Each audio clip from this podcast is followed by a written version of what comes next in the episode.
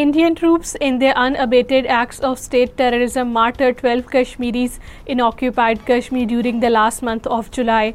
According to the data issued by the research section of Kashmir Media Service today, during the month 193 civilians, mostly Hurriyat leaders, youth activists and students were arrested.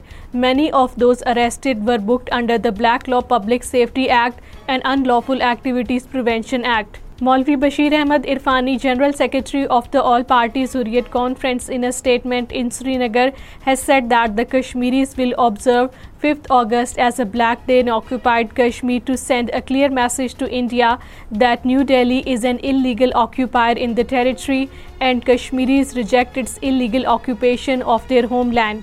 Satyapal Malik, the Modi government's former governor in occupied Kashmir, has revealed that the Bharatiya Janata Party government could repeat another Pulwama false flag operation to win general elections in 2024.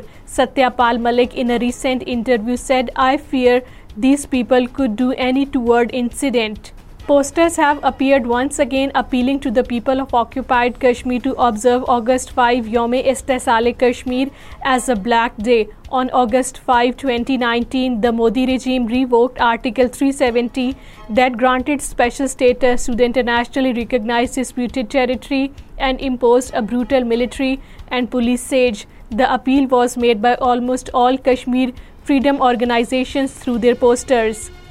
India's dreaded National Investigation Agency and Counter-Intelligence Kashmir conducted raids at multiple locations across the Kashmir Valley, including Srinagar, and detained some people in the name of questioning. The NIA sleuths raided the residence of a youth, Zubair Siddiq Dar, in Srinagar and took him along to the police station. The NIA also raided the residence of another youth, Arshad Andrabi, in Budgam. An Indian army man of the Rashtriya Rifles committed suicide in the Budgam district on Tuesday. Indian army man identified as Mahesh Kumar took his life by hanging himself in a washroom at the old airfield transit camp area of the district. This has raised the number of such deaths among the Indian Army troops and the police personnel to 575 since January 2007. People from all walks of the life, including farmers, continued the hunger strike at the Ranbir Singh Pura against the fleecing of the Kashmiris by the Modi regime in the name of installing smart meters and rising the power tariffs.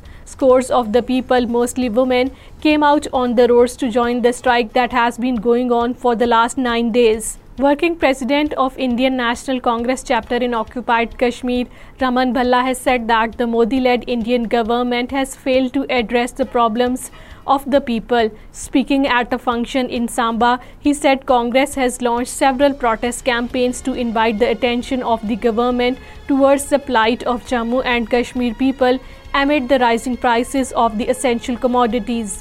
Compensation of rupees 5 lakh deposited in my account by the Indian authorities clearly shows my son was innocent, said Lateef Magre, father of Amir Magre, who along with 3 other youth was killed by the Indian forces personnel in Srinagar on 15 November 2021 after being dubbed as militants.